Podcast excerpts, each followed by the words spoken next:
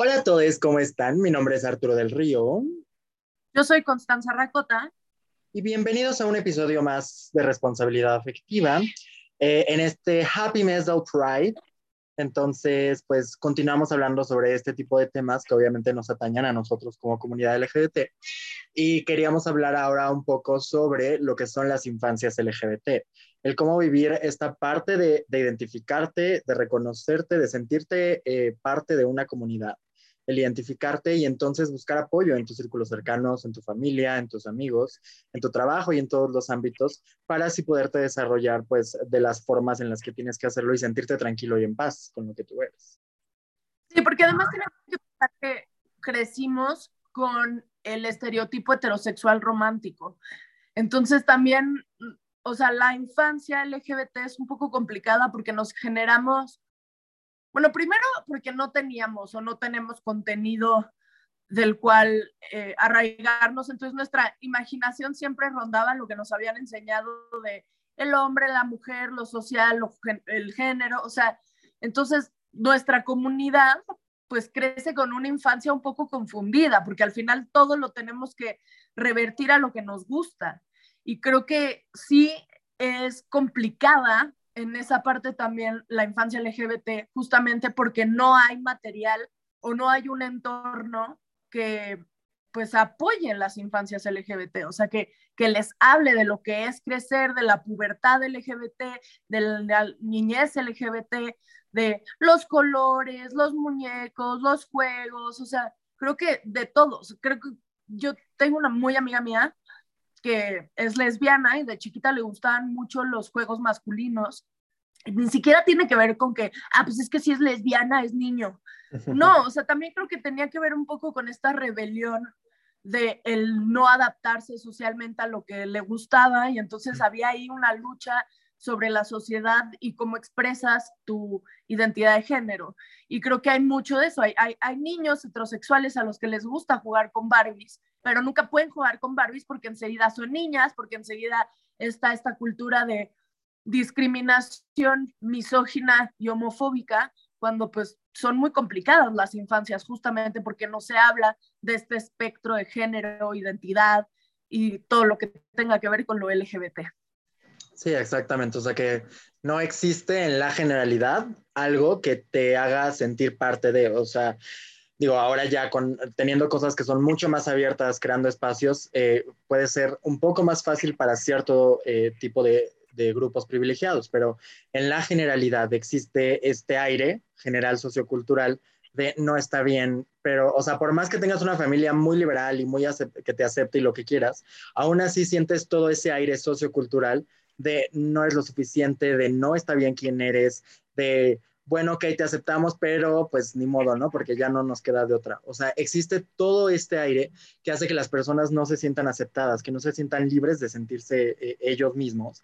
Y obviamente siendo niños, pues la información que tienes es la que está en tu familia y la que está en tu escuela y se acabó, ¿no?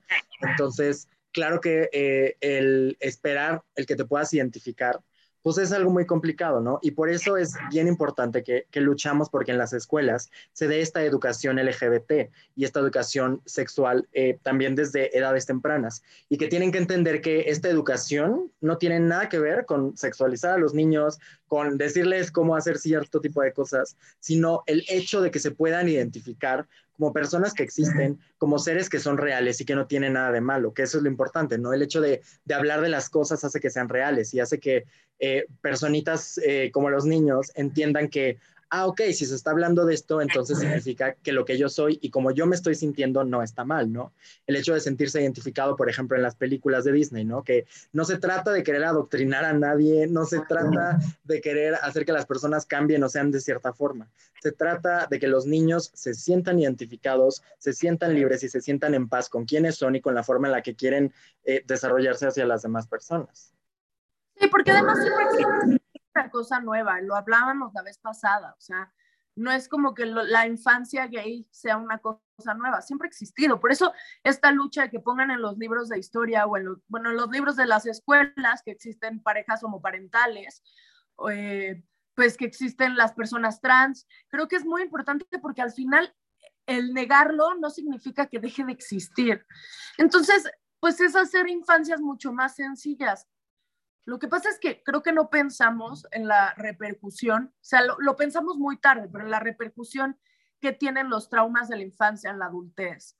Y una herida de infancia en la adultez se puede ver en apego extremo emocional o se puede ver en people pleaser, o sea, se, puede ver en muchas formas. Y creo que el hecho de que nieguen tu identidad o el hecho de que no te den un lugar o, o pues te repriman por eso también, pues genera que cuando seas grande tengas un chingo de heridas de infancia que se pudieron haber evitado y se evitan con información. O sea, ya estamos en una época donde decirle puto a alguien no debería de ser usado, o sea, ya debería ser como de, güey, qué retrógrada, ese es siglo XXI, por el amor de Dios, o decirle niña a un hombre que llora, o niña a, a los hombres como insulto, o maricón o afeminado, como, como si esas cosas representaran a la escoria de la humanidad. Ya estamos en otro lado, o sea, ya estamos socialmente en una evolución muchísimo más avanzada y creo que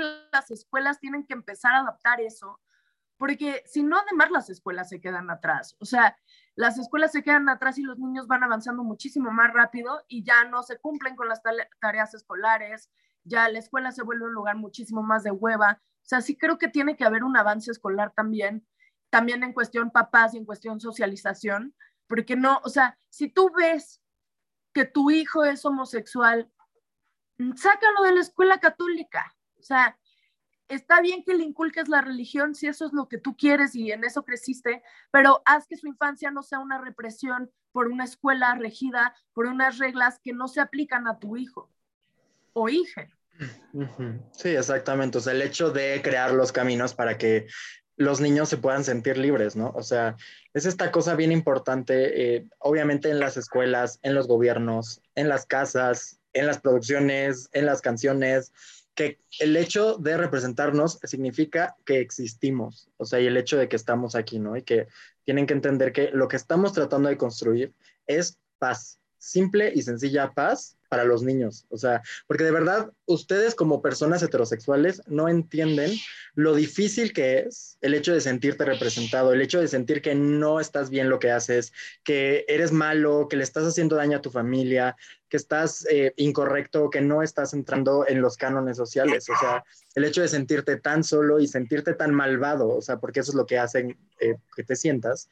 Y entonces, pues es algo que no es real, es algo que la gente tenía ignorancia en muchos temas y afortunadamente ahora ya estamos abriendo esta conversación para poder tener estos espacios que hagan que la gente se eduque, que la gente conozca y entonces eh, podamos ser más tranquilos. Pero sí, o sea, como padres es bien importante que, que abren la, bueno, yo como padre, ¿verdad? Pero como padres los demás, es bien importante que, que abran estos canales de comunicación con sus hijos para que le den la libertad no se trata de decirle, eres gay o porque haces tal cosa, eres gay. No, o sea, es como de, a ver, tú te vas a identificar como te tengas que identificar en el momento que te tengas que identificar, pero que sepas que en este hogar te apoyamos for whatever reason. O sea, todo lo que tú necesites, todo lo que tú este, quieras, aquí te vamos a apoyar y vamos a estar para ti. Que sea bien importante el hecho de, de, de, mostrarlo, de comunicarlo y hablarlo, ¿no? Porque a veces creemos que por el hecho de que somos familia y que nosotros seamos liberales o abiertos ya queda claro, cuando no, a veces aún así para una persona es súper complicado y entonces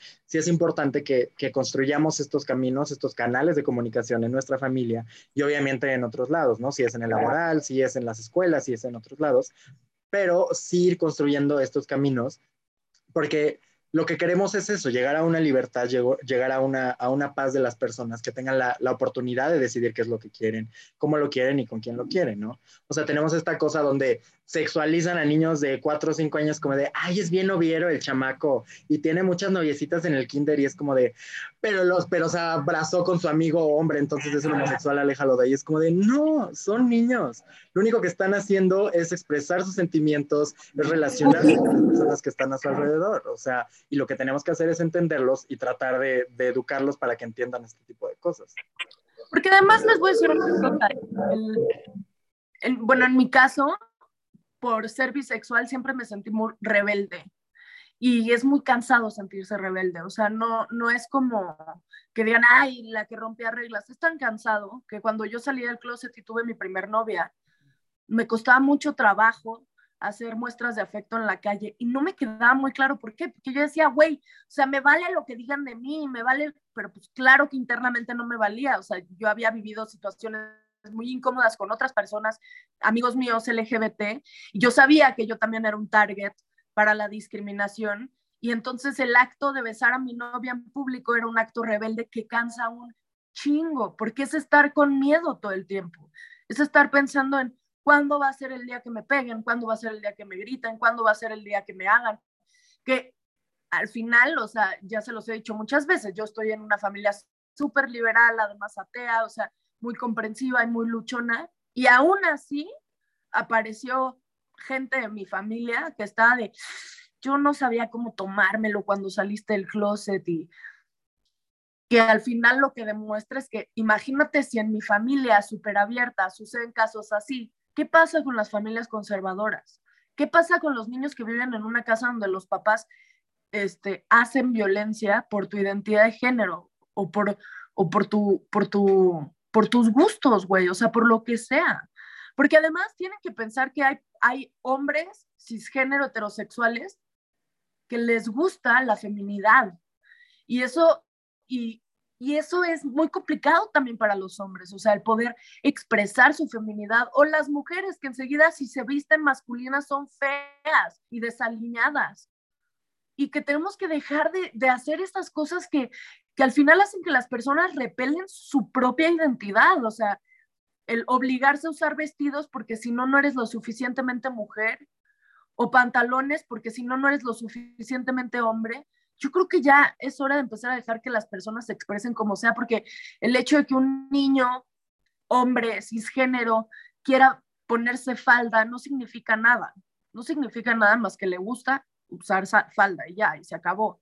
Y creo que, creo que ya es hora de empezar a romper eso, porque si no, maleamos a, a los niños. O sea, nosotros, adultos discriminadores, fuimos alguna vez niños a los que nos, nos enseñaron a discriminar.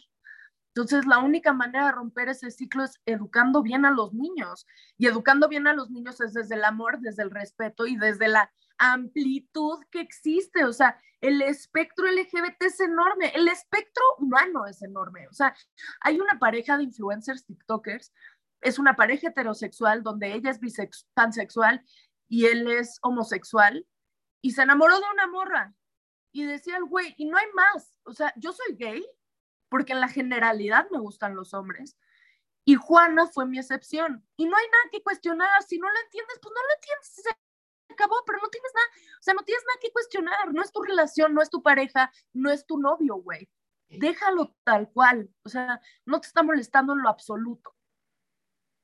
Sí, que justo la feminidad o la masculinidad no es sinónimo de una orientación sexual, o sea, son cosas completamente diferentes, tu expresión de género, tu identidad de género, tu orientación sexual, que luego podremos explicar más a fondo, pero que sí es bien importante que lo único que tenemos que hacer es apoyar y dejar ser libre y respetar a nuestros hijos, a nuestras infancias, para que puedan, eh, pues, sentirse libres y en paz con eso, ¿no? O sea que también es bien importante entender que en las infancias LGBT hay una rama muy amplia, ¿no? De, diversidad en cuanto a no solo es este, niños gays o niñas lesbianas, también hay personas bisexuales y hay personas este, transgénero y hay personas pansexuales y hay personas no binarias y es eh, todo este espectro que requiere ser identificado, requiere ser reconocido, requiere que estemos eh, atentos a ellos y que estemos dispuestos a eh, reconocerlos para que puedan sentirse identificados, ¿no? Que es una de las cosas importantes que muchas personas se pelean con esta cosa de las etiquetas, de no, es que no es necesario, no, es que tal. Ahorita es necesario, o sea, eso sí se los afirmo, que las etiquetas son necesarias porque lo que hacen es comunidad. Lo que hacen es... Pero, güey, las etiquetas son necesarias para todo, o sea, por algo le pusimos nombre piña a la piña, fresa a la fresa, o sea, es la única manera de poder entender, definir y comunicar algo es poniéndole una etiqueta. Lo lamento, pero así es.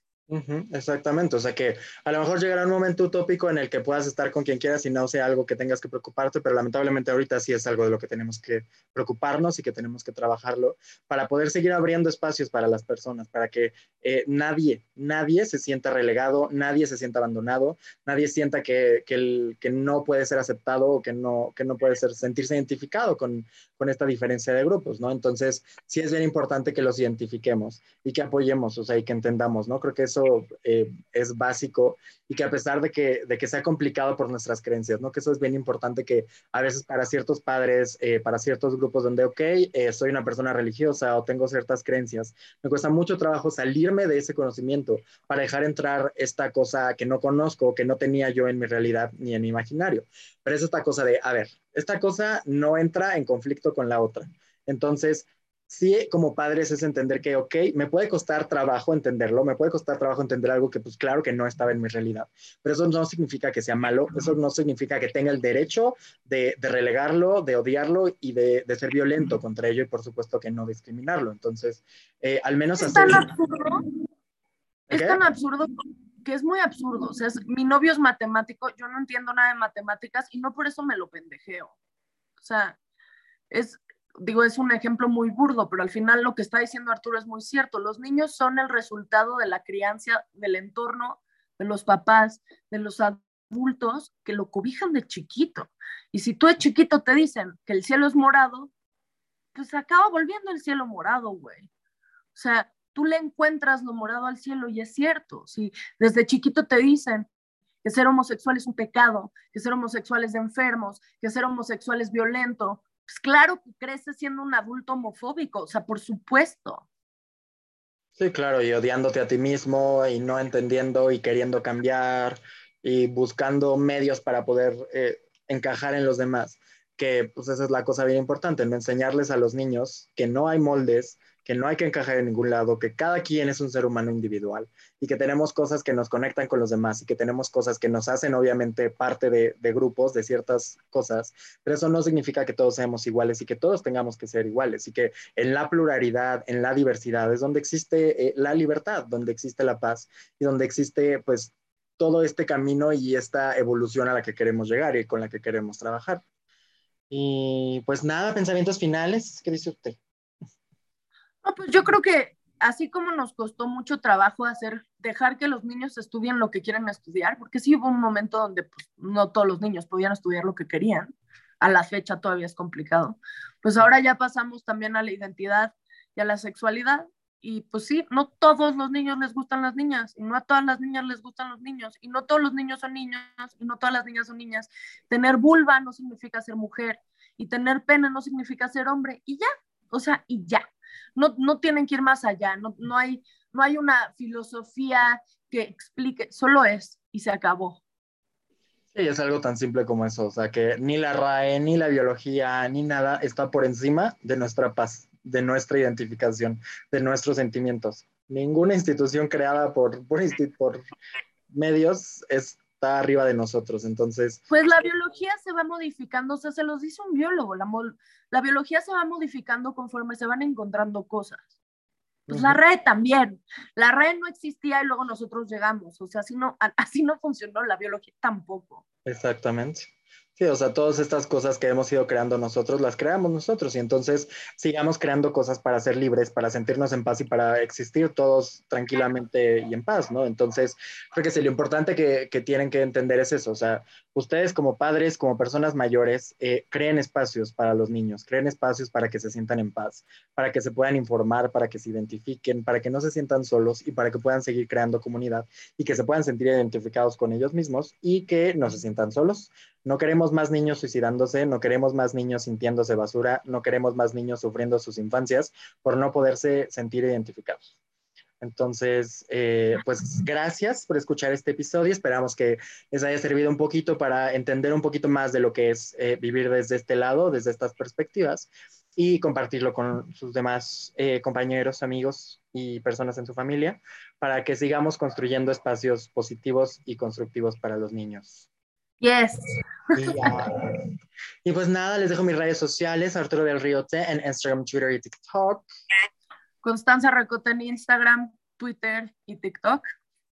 y R Afectiva en Instagram, Twitter, Facebook, TikTok, por todos lados. Váyanos a seguir, compártanos con todos lados. Y pues nada, muchas gracias por estar con nosotros una semana más.